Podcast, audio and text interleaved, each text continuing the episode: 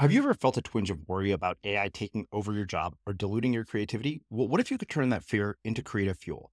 We've just published an amazing new ebook called The Four Keys to Success in an AI World. And this is more than just a guide, it's a deep exploration into the human skills that AI can't touch, the skills that are essential for standing out and thriving, no matter how much technology evolves. We're talking about real differentiators here like creativity, emotional intelligence, critical thinking, and much more.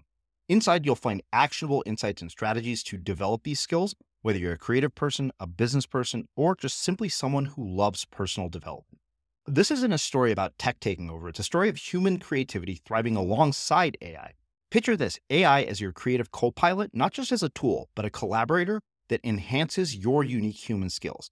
The Four Keys ebook will show you exactly how to do that and view AI in a new way that empowers you instead of overshadows you. Transform your creative potential today.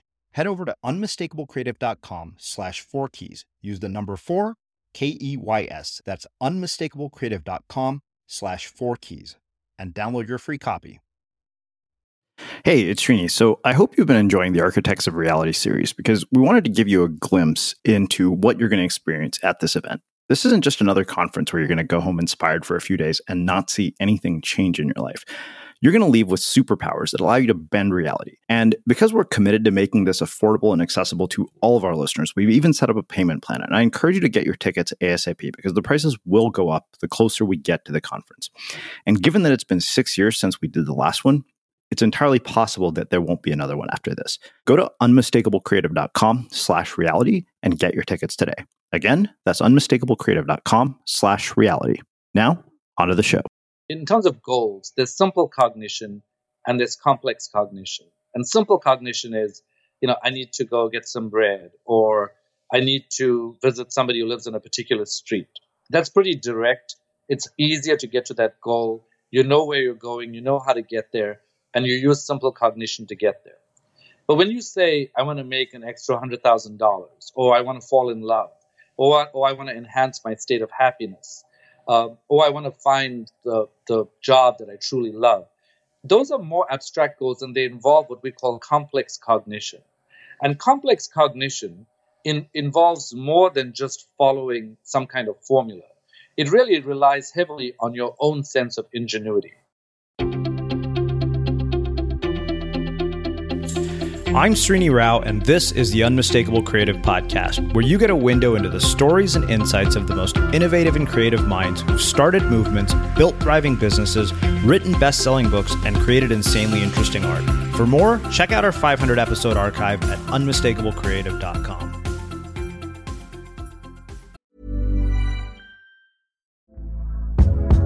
Hey there, it's Michele Norris. I'm host of a podcast called Your Mama's Kitchen. When I travel, I'm usually looking for a way to find a taste of home when I'm not at home. And one of the things I love to do when I am at home is entertain. And Airbnb allows me to do that. When I was in California recently, I rented a house that had a great kitchen. And when we were sitting around the table, we we're all thinking, we're in someone else's house. Someone could be in all of our homes as well. If you have a home, but you're not always at home, you have an Airbnb. Your home might be worth more than you think. Find out how much at airbnb.com/slash host.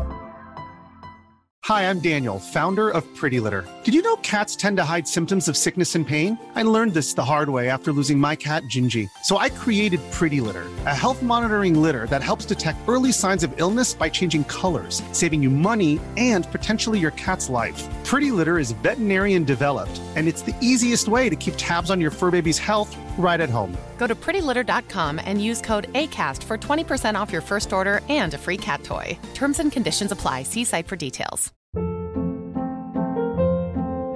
Hold up. What was that? Boring. No flavor. That was as bad as those leftovers you ate all week. Keke Palmer here, and it's time to say hello to something fresh and guilt-free. Hello Fresh. Jazz up dinner with pecan-crusted chicken or garlic butter shrimp scampi. Now that's music to my mouth. Hello Fresh. Let's get this dinner party started. Discover all the delicious possibilities at hellofresh.com. Many of us have those stubborn pounds that seem impossible to lose, no matter how good we eat or how hard we work out. My solution is PlushCare PlushCare is a leading telehealth provider with doctors who are there for you day and night to partner with you in your weight loss journey. They can prescribe FDA-approved weight loss medications like Wegovy and Zepbound for those who qualify. Plus, they accept most insurance plans. To get started, visit plushcare.com slash weight loss. That's plushcare.com slash weight loss. Hey, it's Ryan Reynolds, and I'm here with Keith, co-star of my upcoming film, If, only in theaters May 17th. Do you want to tell people the big news? All right, I'll do it. Sign up now and you'll get unlimited for $15 a month in six months of Paramount Plus Essential Plan on us. Mintmobile.com slash switch. Upfront payment of $45 equivalent to $15 per month. Unlimited over 40 gigabytes per month. Face lower speeds. Videos at 480p. Active Mint customers by 531.24 get six months of Paramount Plus Essential Plan. Auto renews after six months. Offer ends May 31st, 2024. Separate Paramount Plus registration required. Terms and conditions apply if rated PG. As creators, we're always on the move. Whether it's a live podcast event, a pop up shop, or a workshop, we're constantly interacting with community, and that's where Tap to Pay on iPhone and Stripe comes in. Imagine this you're at a live event, a listener loves your merch, or a participant wants to sign up for your course on the spot. With Tap to Pay on iPhone and Stripe, you can accept their payments right there and then, right from your iPhone, so there's no extra hardware or no delays. Total game changer. It's not just for creators, any business owner can do this. It's about making transactions smoother and much more personal, growing your business in your way. We've been using Stripe for our products and courses for a long time, and now with Tap to Pay on iPhone, you can take your business to the next level too. So visit stripe.com slash tap iPhone to learn more. Remember, folks, with Tap to Pay on iPhone and Stripe, your business is always at your fingertips. Srini, welcome to the Unmistakable Creative. Thanks so much for taking the time to join us. I especially love being here, and I especially, I think, find it funky that I'm in an interview where I'm going to be talking to the other person whose name is Srini as well. yeah, I, I, know. You know, for somebody who who hadn't pressed play or hadn't gotten past that part, they might be thinking that I was talking to myself when I said that. Right. You know, I think it, it really is is funny because it sort of it, it makes you aware of how of a, of a number of different things. You know, makes mm-hmm. you makes you wonder how people who have names that are more common in this environment feel when they talk to other people. Like, how does Bob feel talking to Bob? Mm-hmm. Uh, but it also makes you aware that that it makes you feel connected in an almost irrational way initially, because I don't really know how much we have in common, but because right. we have a name in common. I, I, think my mind immediately jumps to all of these assumptions that we have a million other things in common as well. Uh-huh. Well, so I was introduced to you by way of uh, Bob Gower, who's a recent guest here on the Unmistakable Creative, who talked to us about the psychology of cult formation. And when I asked him, you know, who else should I talk to, your name pretty much rose to the top of the list. And then I learned from my business partner Brian that you do a good amount of work with, uh, you know, you consult with Neurogym where he works as well. So I was really thrilled to be able to talk to you. But before we get into um, what your work is about, uh, I want to ask you a question that I have to credit for Brian for because he's asked me to start the show with this question. What did sure. your parents do for a living, and how did that end up impacting the choices that you've made with your life and your career? My my mother was a housewife for most of uh, her life, so you know she stayed at home, sort of attended to uh, stuff at home. Occasionally, would help out in a family business. And my father was a freelance window dresser who ended up teaching window dressing at a local college for a while, but mostly just dressed windows for stores. And I, I think in terms of, how they influenced me, I think from a number of levels. I, I, I, one of my feelings is that I'm incredibly fortunate to have had such a loving family, and I feel like a lot of that love really uh, helped sort of carry me through difficult times in my life. Inspired me when I needed to be inspired. Um, I think there were contrasts in their personalities. My mother was a sort of very sort of effusive, loving person. My father was a sort of uh, typical, stereotypical guy around structure and discipline. And something about the mixture of both of those things, uh, I think, really held me in good stead. So I am forever grateful to both of them uh, for the quality of emotionality that they prepared, uh, that, that they presented to me, but also, I, I think, for the ways in which they helped me kindle my ambition without getting in the way. And, you know, in, in a lot of ways, uh, memories are not entirely reliable. So while I feel like my story is true, I'm not sure that I'm including all of the facts, but the, the, the general feeling that I have is, boy, I'm so lucky to have had the parents I had. Mm-hmm. Yeah, I think one of the most interesting things you said is is they kindled your ambition without getting in the way. And you know, both of us has come from an Indian background, and you know, sometimes I wonder at moments of my parents were they overbearing at points, or you know, did they kill ambition? Because the one thing I, I realized, I think I got drilled so much into my head that if you want a good life, you become a doctor. That I didn't want to be a doctor by the time I got out of high school. Uh, and I, am just curious, you know, if you're talking to parents, what do you say to them about how do they encourage ambition in their kids without stifling it? So I think I, I, can make two comments. I think one is a, is a more personal comment about myself, which is that I think I was always pretty opinionated and pretty passionate about what I was doing. And I was someone who loved music as much as he loved math, as much as he loved biology. And so when I was considering a career, there was a there was a real seriousness about being a musician versus being a doctor versus sort of studying literature and then just being a mathematician or an inventor. And I think because my my father knew how headstrong I was. I think he was smart enough to not insist anything. It was obvious to me that of all of those choices, he wanted me to be a doctor. And even when we talked about my career, my teachers actually called him to school and said, "Please, it's so classic for an Indian student who's doing well at school to become a doctor. Please, you know, we really do need more diversity in the community. I think he'd be a great musician. He really loves music." And my father said to me, "Well, your teacher called me to school today and said." I really think you should be a musician, but what, what do you think about that? And I said, well, I like the thought of it. I said, what do you think about it? And he said, oh, no, no, no. I'm not going to be in the position of directing your career and then having to take responsibility for the rest of your life. You make up your mind about what you want to do. It's obvious what my preferences are. And my preferences are just about the fact that I would choose security over a more undefined career with the idea that you can pick that up at some other point in your life and integrate it differently. Mm-hmm. So, you know, I think that principle is an important principle because I think as it relates to other people and their kids, there are a couple of realities that I think I've learned over the years, having worked with lots of adolescents who are at career decision points. Uh, one of the things I've learned is that there's no one size fits all solution. That's number one. Uh, number two, one of the most humbling experiences that I've had was actually working with the child of people who are experts in giving other people advice about how to parent their children. And I think that just illustrated to me how hard it is to parent and how hard it is to find the exact right thing. Mm-hmm. Uh, but I do think that a sincere conversation and an honest conversation uh, with a certain amount of of seriousness about the serious implications, but also lightheartedness about the fact that in this day and age, any career that you're choosing up front is not necessarily the career that you're going to be stuck with.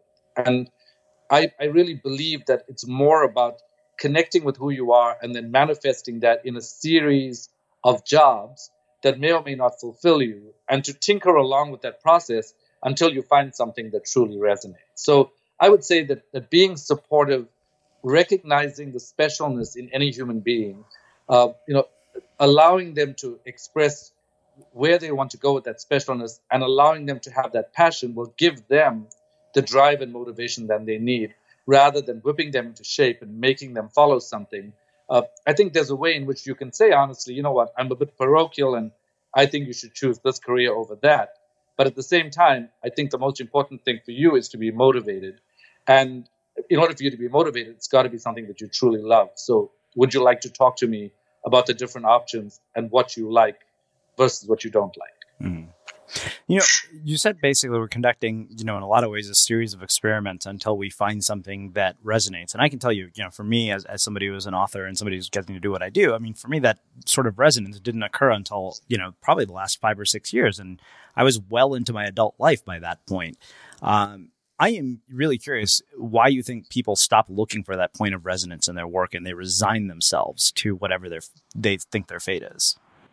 So, a, a, couple of different reasons. You know, I, I think from a biological perspective, um, uncertainty and change are threatening to the brain.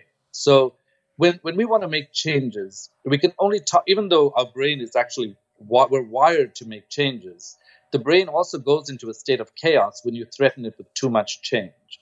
And this state of chaos is called cognitive dissonance. And essentially, is your brain saying, whoa, hold on, like, why don't you just settle with what you've got? Um, and, and part of that has to do with the fact that the chaos is unpleasant because you've got to pay what we call a switch cost to get to actually make the change. And that means that for any change you make, you've got to pay an emotional price, which means you've got to be afraid, you've got to be uncertain, you've got to be prepared to be lost.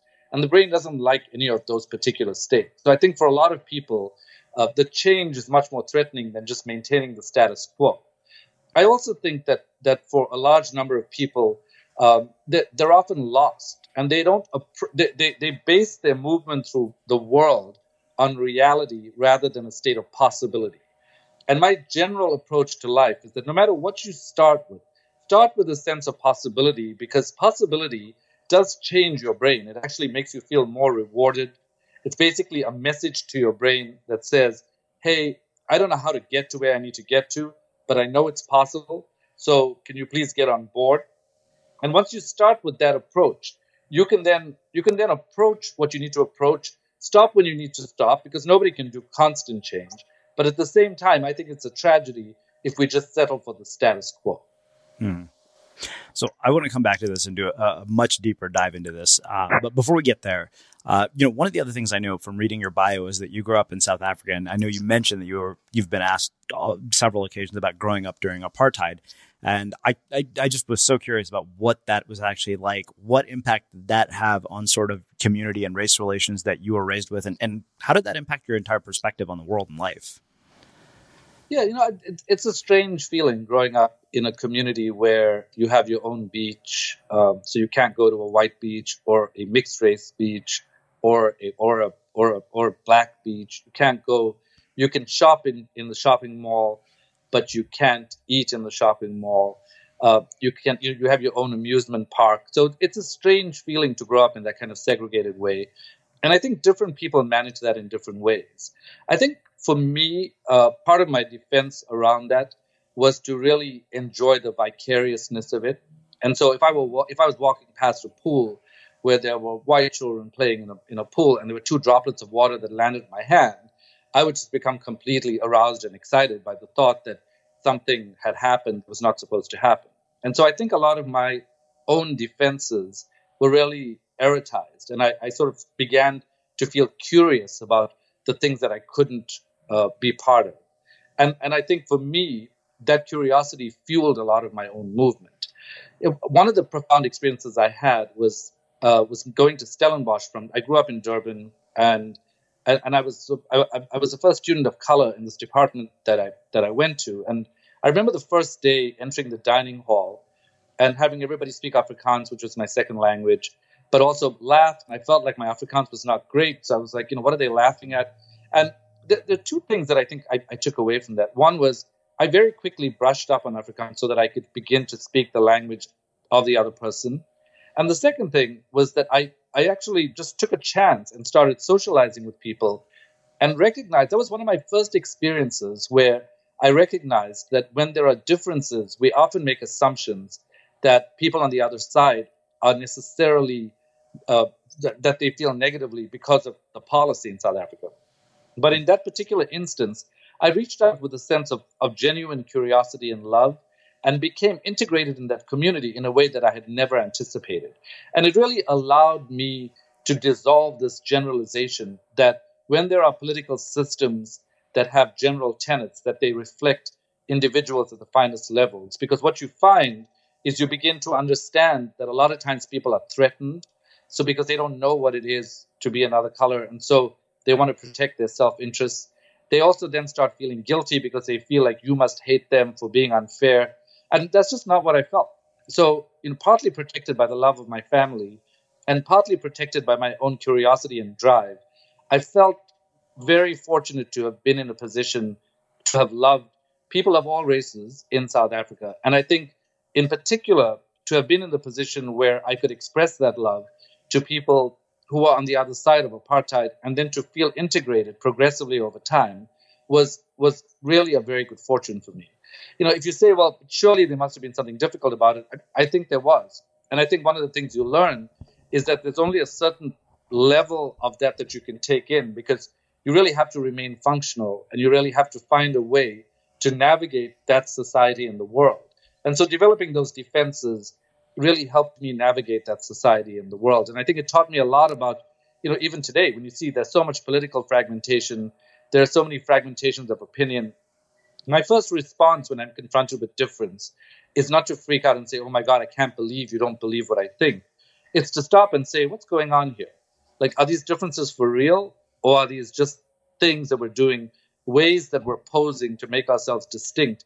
And is there some possibility for love? And it may sound strange for a neuroscientist to take that angle and things, but I, I really believe um, in in in love, and I believe in a sense of possibility, and I think that's what that environment taught me. Hmm. So, what is it in particular that planted the seed for your interest in this particular area of uh, human development? This idea of possibility, this idea of making change, and tying it all together through neuroscience. Well, I, I think I was always really curious about the human body, both aesthetically and scientifically. Like the thought of like going through my life and not having a detailed education about the human body was very unpleasant. So I think at the most fundamental level, I just wanted to get my hands into what it is to be human and to really understand this physical body as much as I could understand it. And I think that inspired my interest in medicine. I think along the way, I became fascinated by mechanisms and I became fascinated by sort of the way the body operates. And by the time I got to psychiatry, I recognized that there was something that was related to the physical body, but that also was much more abstract than a lot of the other processes because we couldn't visualize them. And so I think my curiosity was piqued by the fact that there was this thing called a brain that seemed to be involved in human psychology, yet there was a lot about human psychology that we could not perceive. And so, you know, when I was doing this, we didn't really have very much in the way of brain imaging. Uh, what we had was a lot of curiosity about what's the role of the brain in in generating human psychology. And so I think of all the medical disciplines, that was the one discipline that really was undeveloped. And so it was very tempting to enter that and to enter that at a phase where the development was just starting to occur. Uh, and certainly when I got here to Harvard, I, I think what, one of the first things that I did was was do was a structural brain imaging study. And to give you a sense of how young the field was, when I went to uh, the person who was running the imaging center and said, you know, I'm really interested in understanding brain structures and how we can use computerized analyses to analyze these brains. He said, well, we've got an engineer and we have a computer and you know something about the brain. So why don't you guys figure out a way to do this? It, it had never been done in this lab before. So it was really, it was, it was the excitement of that early time and the curiosity and aesthetics about the human body that really inspired me. I would say over time, one of the things that I love doing, because I have a love for the arts and a love for the sciences, and I have a love for the concrete and a love for the abstract, the idea of integrating spirituality with biology and psychology and understanding this in a social context, that complexity really appealed to me. Planning for your next trip? Elevate your travel style with Quince. Quince has all the jet setting essentials you'll want for your next getaway, like European linen, premium luggage options, buttery soft Italian leather bags, and so much more. And is all priced at 50 to 80% less than similar brands. Plus, Quince only works with factories that use safe and ethical manufacturing practices. Pack your bags with high-quality essentials you'll be wearing for vacations to come with Quince. Go to quince.com/pack for free shipping and 365-day returns. Hold up. What was that? Boring. No flavor. That was as bad as those leftovers you ate all week. Keke Palmer here, and it's time to say hello to something fresh and guilt-free. Hello Fresh. Jazz up dinner with pecan-crusted chicken or garlic butter shrimp scampi. Now that's music to my mouth. Hello Fresh. Let's get this dinner party started. Discover all the delicious possibilities at hellofresh.com. Hi, I'm Daniel, founder of Pretty Litter. Did you know cats tend to hide symptoms of sickness and pain? I learned this the hard way after losing my cat, Gingy. So I created Pretty Litter, a health monitoring litter that helps detect early signs of illness by changing colors, saving you money and potentially your cat's life.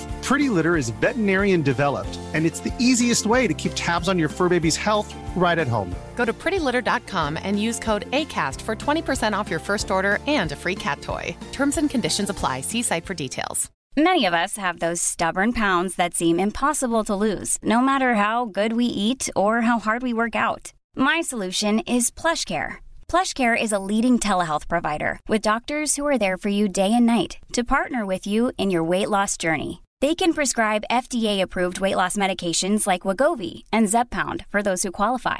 Plus, they accept most insurance plans. To get started, visit plushcare.com slash weight loss. That's plushcare.com slash weight loss. Quality sleep is essential. That's why the Sleep Number Smart Bed is designed for your ever-evolving sleep needs. Need a bed that's firmer or softer on either side? Helps you sleep at a comfortable temperature? Sleep Number Smart Beds let you individualize your comfort so you sleep better together. JD Power ranks Sleep Number number 1 in customer satisfaction with mattresses purchased in-store. And now, save 50% on the Sleep Number limited edition Smart Bed for a limited time. For JD Power 2023 award information, visit jdpower.com/awards. Only at a Sleep Number store or sleepnumber.com.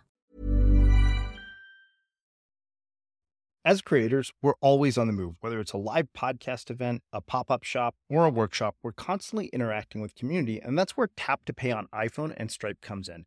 Imagine this you're at a live event, a listener loves your merch, or a participant wants to sign up for your course on the spot.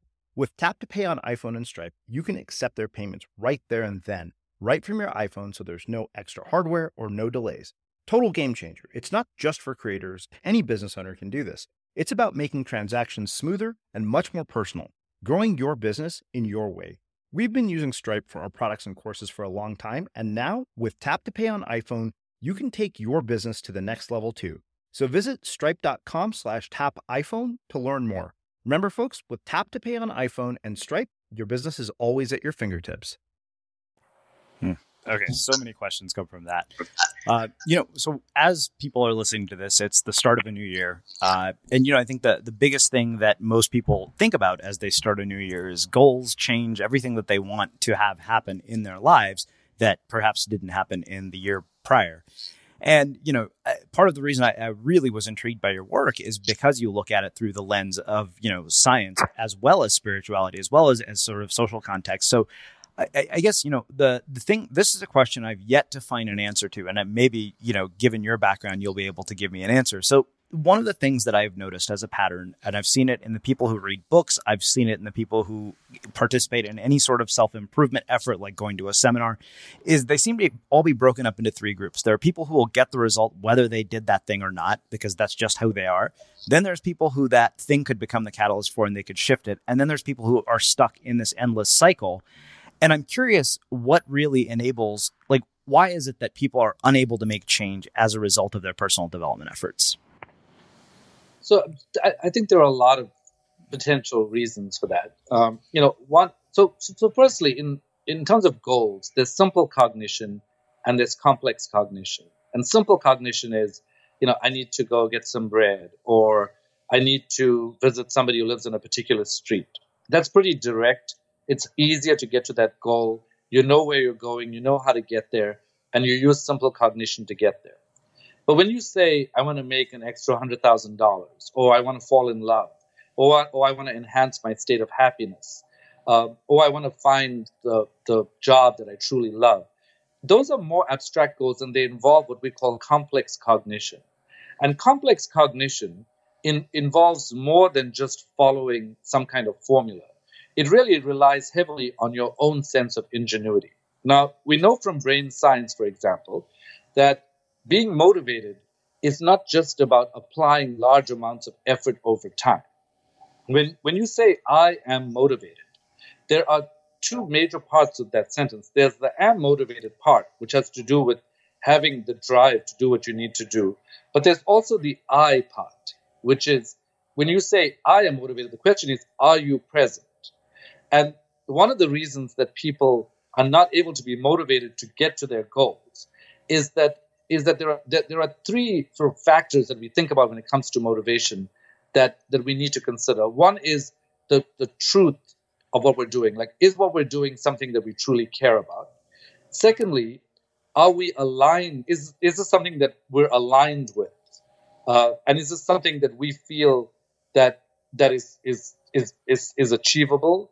And the third is are there conflicts that are getting in the way of my getting to this goal that I don't that I'm not aware of? Now, you know, approximately a lot of experts would agree that somewhere between 90 to 95 percent of brain activity is unconscious, which means that we are not aware of the processes that are determining whether we get to our goals or not. And so, for a lot of people, there are unconscious conflicts, for example, that stand in the way of their getting to their goals. So, for example, if one of the reasons I really don't like the polarization that's going on in the political rhetoric right now is that this whole idea that the rich are bad and and and implies that somehow it's good to be poor creates an ambivalence and a sense of guilt about the acquisition of wealth. And even if consciously you know that you want to acquire it, unconsciously, depending on your on the circles that you're moving in, there's something in you that says, you know what, that's not really the best thing. So your brain is going to follow what the message is that you give it. If consciously you're saying, hey brain, I want to make a lot of money, but unconsciously you're saying, but you should feel guilty about this. And if you make it, some other people are going to take it away from you. And, if, and what if you try to make it and you fail and other people laugh at you? Then your brain's like, you know what, this doesn't sound like such a great idea. Because unconsciously, you're deterring it from getting to your goal. So I, I think one piece of this is, is, is about motivation and the unconscious conflicts or lack of congruence that could exist. Hmm. I would also say that another huge part of this, there's a new theory called the selfish goal theory, which is about the fact that goals, when you have a goal and, and you, you have it, it's not necessarily a goal is simply a mental circuit in your brain. And it has to be represented in your brain all the time. So for a lot of people, they may have a goal, but in the course of a day, they get derailed. And even though they have that goal, that goal is not a strong priority in their brain. So slapping on a priority tag onto that goal is particularly important. The third thing I would say is that when we think about motivation and getting to our goals, one of the things I think we, we don't realize is that a lot of times we don't get to our goals because we are not present. So there are a lot of scientists and philosophers of science who will now say that motivation is not just about conscious and unconscious effort or conflict. It's also about is there enough of you online that you feel the permission to move forward in life? So if you're doing something, but there's a huge piece of you that, that is just not getting expressed, you don't have the capacity to actually pursue that goal. You lose energy quickly and you're not engaged with what you need to do in life. And so, you know, for a lot of people in their brains, there's there's their manifest selves, which is what they who they who they are to other people in the world. But we all have this shadow self, a darker side to ourselves, which it's important for us to get to know because as we get to know the shadow self, we invite more of ourselves to the table, and so there is a genuine sense of motivation to move forward, regardless of the things we have that we're proud of and the things we have that we're not. So, if, for example, you look at some icons in our culture who represent this kind of goal achievement. Look at Steve Jobs and his brilliance, and and at the same time his temper and his lack of consideration. You know, I, people have told the story that people have said things to him like, you know, you're, you're really not a nice guy about about this, and he would say, well, tell me something I don't know, because somehow in himself, it was not that he was self-satisfied; it was that he recognized that there were these parts of himself that he could deal with and parts that he couldn't. I think for every human being, there is this part of ourselves that needs to be invited to the table, just of our own self awareness. And I think if we sterilize that out and we try to follow some kind of formula, then we're not accessing the full power of who we are. And so I think my mantra around the sense of possibility is above all, tap into your ingenuity because it is your, your own ingenuity and brilliance that will take you to your goal. So, for example, in my next book, Tinker, Dabble, Doodle, Try, I point out the One Laptop for All project, where people dropped off a bunch of laptops in a rural uh, part of Ethiopia where kids had never before seen any kind of technology. And so they wondered what would they do with them? Are they going to sit on them? Are they going to try to eat them? Are they going to draw on them? Well, what they found was that it was just a few hours before they found the on off button. Within a few days, they were singing ABC songs and then within a couple of weeks, they had actually hacked Android. And this is from people who had never before had any exposure to technology. I did the same, a similar experiment with a group of executive coaches once. And, and I had sort of designed this new technology and said, okay, before I tell you how to use it, just take a half hour and explore it and see what you find out about it. N- nobody could advance beyond the beginning because they were like, we don't know how to do this. So I think we limit ourselves and we block access to our own ingenuity because we are too busy following other people's formulae rather than really tapping into the fire of our own ingenuity. And if there's anything that I would want to do through this discussion, it is to remind people that there is an innate intelligence that we have, that educational institutions help us shape them, but we have this, this intelligence that we can access if we bother to take notice of it. Wow. Uh, so many more questions. Uh, the first being, how do you resolve that unconscious conflict? Like, what can be done to deal with that? So, you know, some people would say that, that it's important to have some sense of clarity. So, uh-huh. if you, so basically put it on the table and say, well, okay, so there's this part of me, there's that part of me. How do I resolve this? Uh, I would say that that the most realistic solution to, to that question is that you recognize it without necessarily resolving it and you let it fuel you through your life. So, for example, you know, a lot of people want to be this and not that, but the reality is that we all have some kind of two-sided self. Like we, we nobody wants to be hypocritical, but at the same time, sometimes you've got to be cruel to be kind. You you realize that there's a part of you that's introverted, there's a part of you that's extroverted, there's a part of you that really wants something and a part of you that really doesn't want something. Well, invite both of those parts of you to the table. And then there's a process that this uh, Polish uh, psychiatrist and psychologist describes called positive disintegration, where he says there are two kinds of conflicts that we deal with on a day to day basis. The one kind of conflict is what he calls a horizontal conflict. Like, should I stay at my current job or should I leave and go somewhere else? Should I work for a corporation or should I become an entrepreneur? Should I stay single or should I uh, marry this person I'm ambivalent about?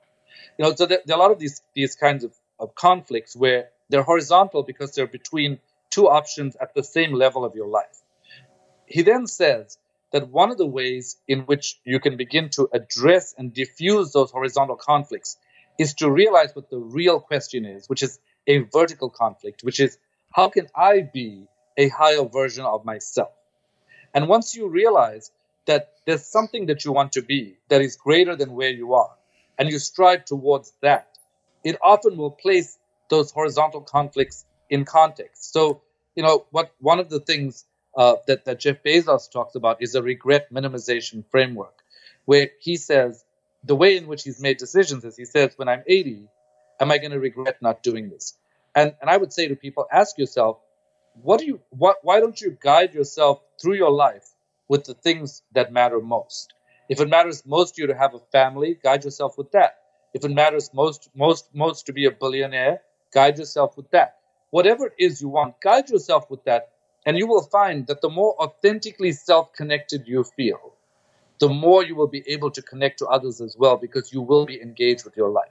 So, although that's a long story, I think there's two things I would say. If the conflicts are easy, you make them conscious, and then you talk to people you trust, and you look at them yourself.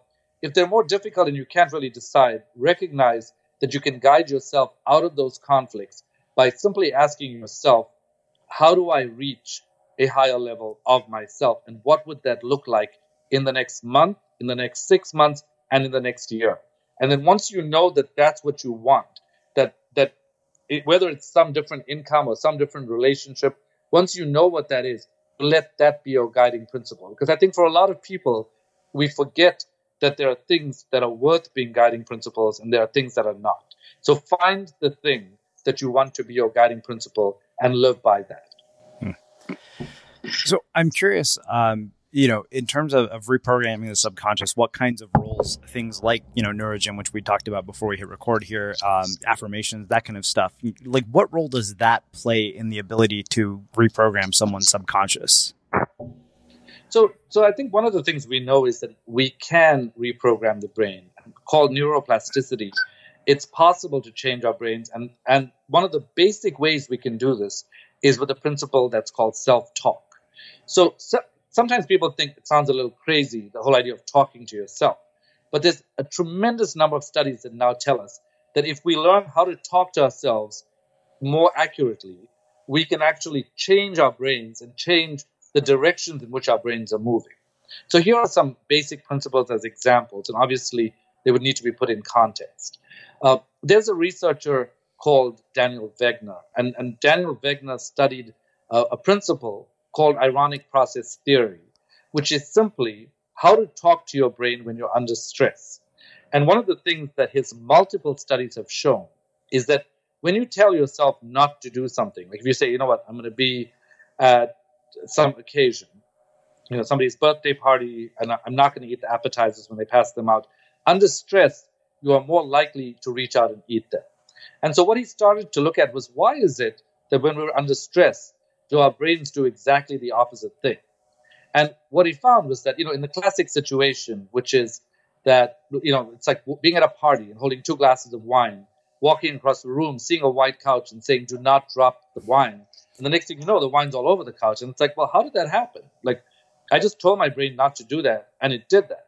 Well, it did that because under stress, the unconscious does not hear the word not. It gets primed by the main message, which is drop the wine, and it does what it thinks you want it to do, which is to drop it. So the practical significance there, in that case, uh, is that you can learn that that when you frame your goals, you frame them in the positive, so that your unconscious doesn't get confused when you're under stress. You know, and they actually show this in a number of different examples. They showed this when in soccer players when they attached eye tracking devices to their eyes. If if they were about to score a penalty and they said, "Do not move your eyes to the right," the eye moves to the right immediately. So if we know that, it's important to then say where you want your eyes to move, or what you want to happen to the wine, or how you want to behave in the positive, so that your unconscious will not react in a way that you don't want it to react. I think another important principle of self talk, uh, which was actually found in a study by Ethan Kross and colleagues, was that if we talk to ourselves in the second person, we are more likely to reduce our stress.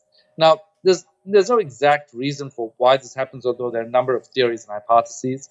But you know, for example, you know, if you watch Serena Williams and she's playing tennis and she goes back to the baseline, she's always talking to herself. She's like, you know, come on, Serena. And the question is, well, does it help to call yourself by name? And does it help to speak to yourself as if you're speaking to yourself? So then in that case, you'd say, Serena, you're going to crush it. And what the study showed was that saying, Serena, you're going to crush it if you're Serena is much more effective than saying, I'm going to crush it. So talking to yourself in that way, as if you are by calling yourself by name and speaking in the second person, can be much more effective. The other things we know is that a number of other techniques like reframing, labeling emotions, just calling out the emotion when it's there. It's like, you know, I'm feeling really pissed off right now. I need to figure out what to do. I'm feeling super anxious. I need to figure out what to do. Or looking for the opportunity in emotion by, by reframing, by saying, okay, I'm, I'm really anxious about this. How can I use my anxiety for good? Just that kind of reframing can move brain blood flow from the anxiety center of the brain back to the thinking brain so you can make decisions more effectively. So those are just some of the ways. And of course, there are ways like mindfulness, which is simply focusing on your breath without paying attention to mental chatter that can that can really change blood flow, brain brain blood flow as well, and can also turn on your creativity circuits. You know, in, in my most recent book, one of the things I point out is that is that everything and its opposite can sometimes help. Um, and so, in addition to mindfulness, where you are focused on your breath and you're also really ignoring mental chatter, it also helps to daydream in a deliberate way. When you daydream in a deliberate way, you turn on your creativity circuits, and a lot of this is happening unconsciously.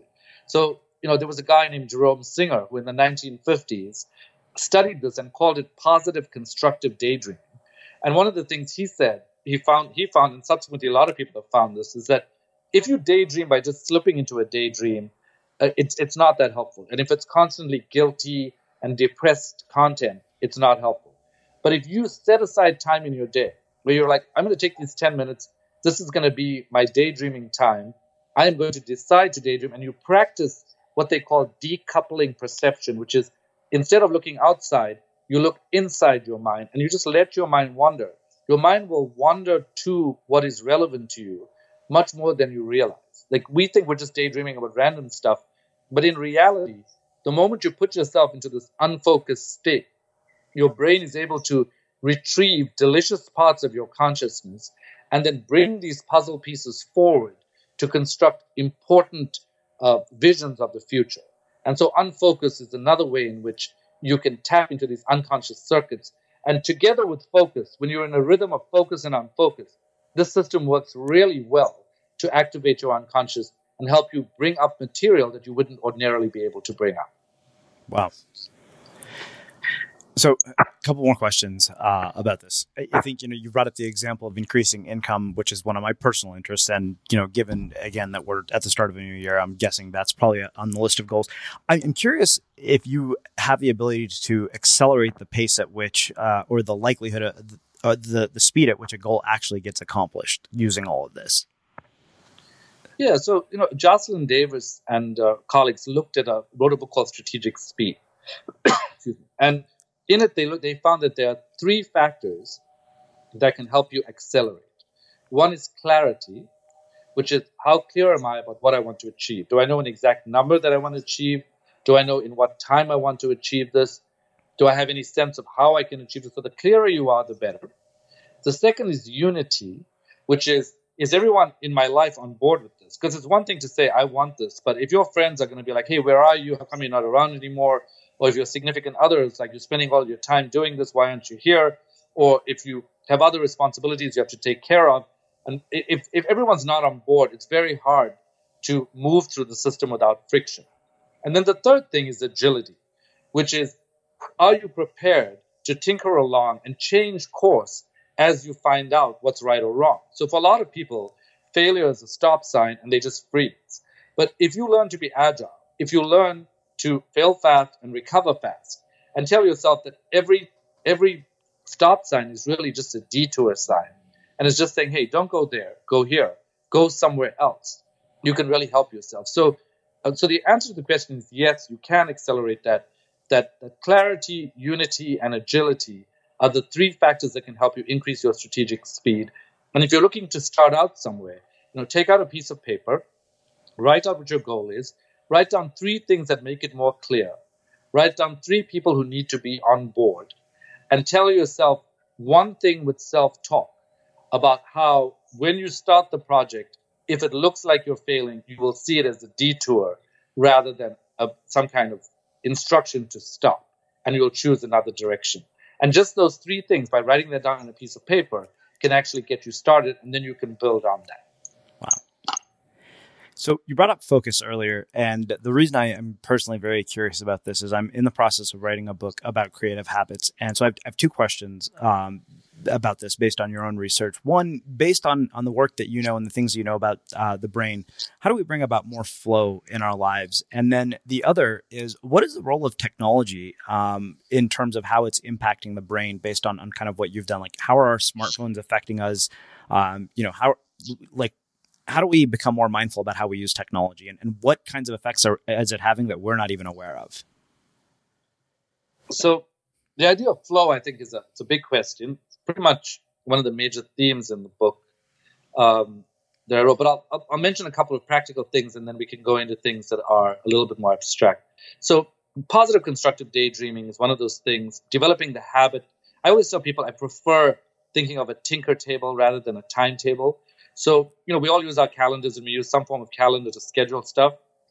Paradoxically, a tinker table is something where you fix a certain half hour every day or every other day to basically basically do one of these unfocused activities. And the more you can build this into your day, the less you will stress out your focus circuits. And so in that time, you can do one of several things. So positive constructive daydreaming is one of them. The second thing is napping. You know, we know that 10 minutes of napping can actually improve clarity. And so it can help you feel freer and give you more energy to be thinking in free form ways. We know that 90 minutes of napping can actually improve creativity. So that's an important thing to do. The third thing with, with flow is, you know, a lot of people are hesitant about doodling. So if you're on a conference call or you're in an interview and you're talking to somebody, you think that doodling somehow signifies distraction. But one, there was a study that was done recently that showed that doodling actually improves memory by 29%.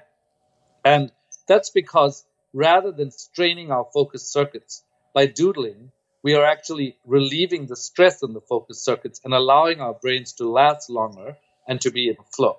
And then another practical example is what I call psychological Halloweenism, which is a, a cool technique. It was actually shown, they did a study where they asked, uh, they gave people a creative problem to solve, and then they asked them, uh, you know, to either imagine themselves as a rigid librarian or imagine themselves as an eccentric poet.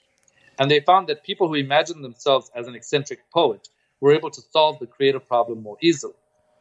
Then they asked the group that, that imagined themselves as librarians to imagine themselves as eccentric poets, and they were better able to solve that problem.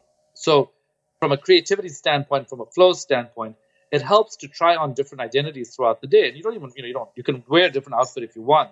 But just internally, if you can start to feel differently and start to behave like the identity of someone else, it's a playful thing to do, but I think it's particularly helpful. I think from a practical standpoint, those are some of the things you can do. Studies also show that it's actually uh, it, it, stimulates creative pathways in the brain to walk in sort of undefined pathways rather than a linear pathway. So if you're on a hiking path and you just take another path that, that's not uh, on the beaten path, you, you you actually are able to stimulate creative circuits more effectively. From a from a deeply psychological perspective, I think that that flow is a lot of how the brain is working anyway.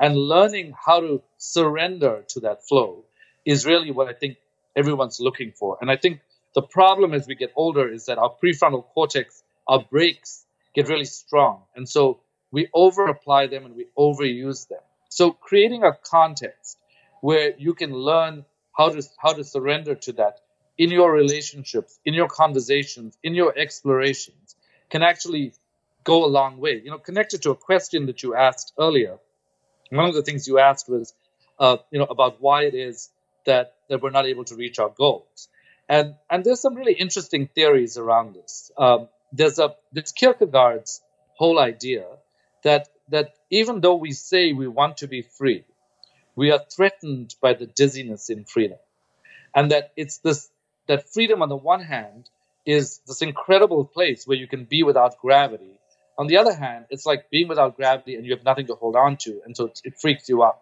And so for a lot of people, there's this unconscious, unconscious messaging, which is be free but not too free, have a lot but not too much, have freedom but not too much freedom.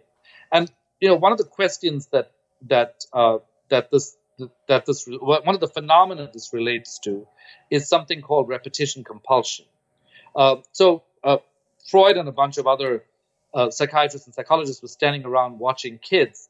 And what they noticed was that kids behaved in unusual ways. The first thing they thought was, this is kind of weird because what the kids are doing is, firstly, they throw their toys out of the cart. So they said to themselves, as a human behavior, that's strange and it's even more troubling if we do that as adults. Like, why would our brains be wired to throw out the very things that belong to us?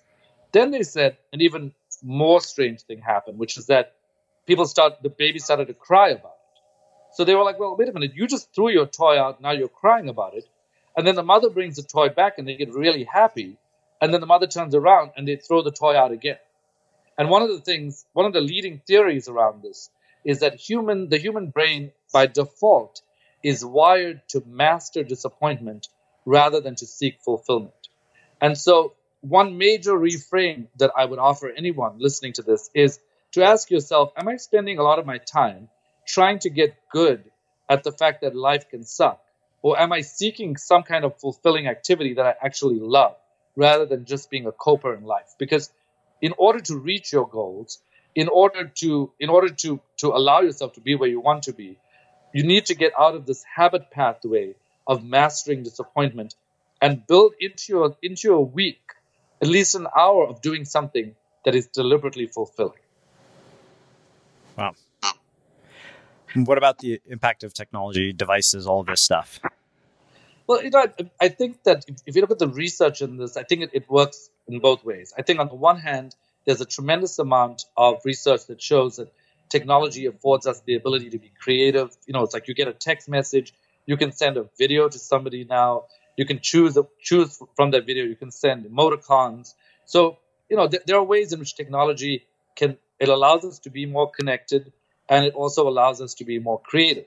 But studies are also showing that technology, on the one hand, we're connected, on the other hand, we're a little bit more disconnected because we're attached to these machines as devices of connection and are losing out on the person to person connection.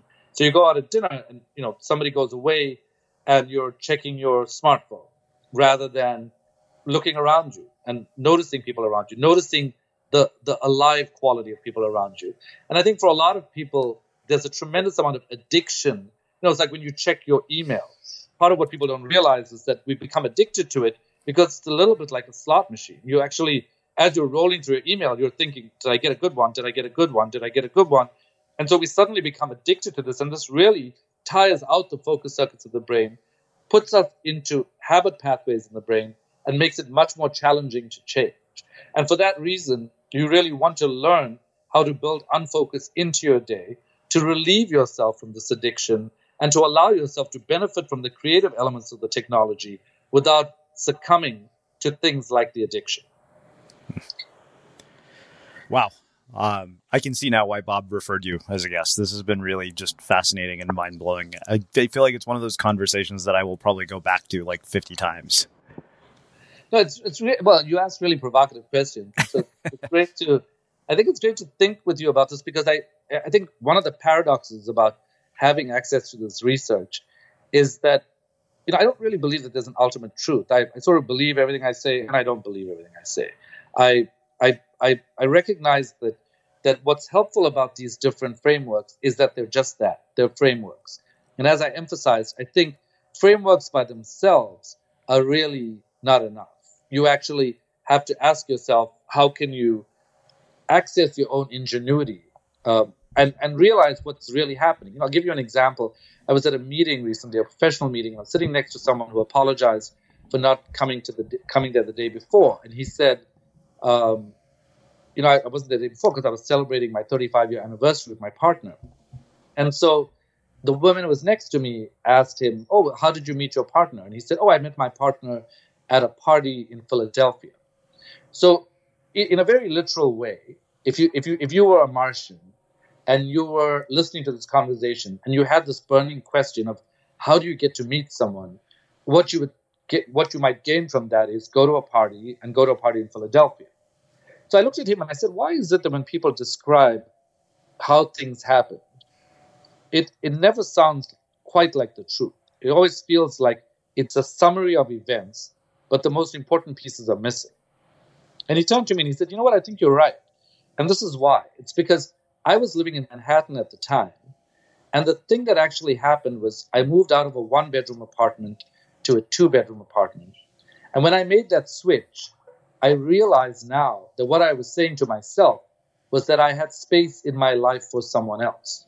And so when I went to the party, it wasn't so much that there was this magical person, although there certainly was this person there, who I met. It was that something in me was ready to meet that person.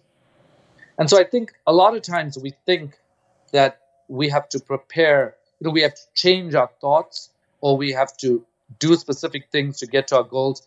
When in fact, I would say we have to change the medium in which our thoughts are growing. It's like if you don't have a wet wall, you won't be able to grow moss. If you don't have soil, you know, the, like a weed is not going to take root in pure cement. In the same way, if you really want prosperity and you really want happiness, you have to ask yourself is the fundamental nature of your mind prepared to accommodate that happiness? Or are you just accommodating only worries and accommodating only sort of things that don't work out for you.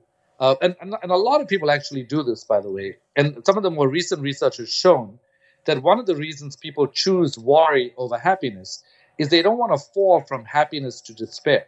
They would rather be midway at worry. So if something bad happens, the fall is not too great. But what kind of life is that? You know, in that in that kind of life, you're avoiding. I mean, wouldn't you rather just negotiate what to do if you go from happiness to despair rather than avoid happiness your entire life. So these kinds of subtleties that I think are, are an important part of the conversation. They're an important part of self-talk. And I think if we can if we can just be more genuine with ourselves just to start with and and and really try to ask ourselves, you know, after all of this information, like, you know, where do I start? Just ask yourself, if, if I were living at a higher level of myself, what would that look like a month from now, six months from now, or a year from now? And, and write that down on a piece of paper and, and just look at it for a couple of weeks. And, and that just that information is like plugging in information into your brain's navigator. So it will begin to activate what it needs to activate in your unconscious to get you to your goal. Hmm. Wow. So I have one last question for you, which is how we finish all of our interviews with the unmistakable creative. What do you think it is that makes somebody or something unmistakable? So, so, so by unmistakable, do you mean so original or do you mean yeah i mean ideally yes but however you want to define it because i know people have answered this question a lot of different ways. So so, I, so are you asking me what is it that makes somebody unmistakable? yeah what do you think makes somebody unmistakable? I think authenticity is is really uh, what it's about because i think as long as you can be authentic then you are you are really aligned with who you are and right or wrong it's always going to be right for who you are. And I think the willingness to always grow in the context of being as authentic as you can be is a great formula for, for being unmistakable. Hmm. Well, this has been just absolutely fascinating and riveting. And uh, like I said, I can see why Bob referred you. Where can people learn more about you and your work? Uh, I, am at uh, um, and also at neurobusinessgroup.com. And I would love it if people would join the Facebook groups and follow me on Twitter as well. Awesome. And for everybody listening, we'll wrap the show with that. Thank you for listening to this episode of the Unmistakable Creative Podcast. While you were listening, were there any moments you found fascinating, inspiring, instructive, maybe even heartwarming? Can you think of anyone, a friend or a family member who would appreciate this moment? If so, take a second and share today's episode with that one person because good ideas and messages are meant to be shared. Hi, I'm Daniel, founder of Pretty Litter. Did you know cats tend to hide symptoms of sickness and pain? I learned this the hard way after losing my cat, Gingy. So I created Pretty Litter, a health monitoring litter that helps detect early signs of illness by changing colors, saving you money and potentially your cat's life. Pretty Litter is veterinarian developed, and it's the easiest way to keep tabs on your fur baby's health right at home. Go to prettylitter.com and use code ACAST for 20% off your first order and a free cat toy. Terms and conditions apply. See site for details. Hold up. What was that? Boring. No flavor. That was as bad as those leftovers you ate all week. Keke Palmer here, and it's time to say hello to something fresh and guilt-free. Hello Fresh. Jazz up dinner with pecan-crusted chicken or garlic butter shrimp scampi. Now that's music to my mouth. Hello Fresh. Let's get this dinner party started. Discover all the delicious possibilities at hellofresh.com. Imagine the softest sheets you've ever felt. Now imagine them getting even softer over time. That's what you'll feel with Boll and Branch's organic cotton sheets. In a recent customer survey, 96% replied that Boll and Branch sheets get softer with every wash. Start getting your best night's sleep in these sheets that get softer and softer for years to come. Try their sheets with a 30-night guarantee. Plus, get 15% off your first order at bollandbranch.com. Code BUTTERY. Exclusions apply. See site for details. Have you ever felt a twinge of worry about AI taking over your job or diluting your creativity? Well, what if you could turn that fear into creative fuel? We've just published an amazing new ebook called The Four Keys to Success in an AI World. And this is more than just a guide, it's a deep exploration into the human skills that AI can't touch, the skills that are essential for standing out and thriving, no matter how much technology evolves. We're talking about real differentiators here like creativity, emotional intelligence, critical thinking, and much more.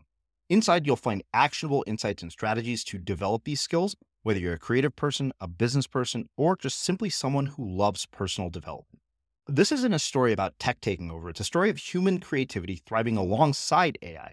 Picture this AI as your creative co pilot, not just as a tool, but a collaborator that enhances your unique human skills. The Four Keys ebook will show you exactly how to do that and view AI in a new way that empowers you instead of overshadows you. Transform your creative potential today. Head over to unmistakablecreative.com slash four keys. Use the number four, K E Y S. That's unmistakablecreative.com slash four keys and download your free copy.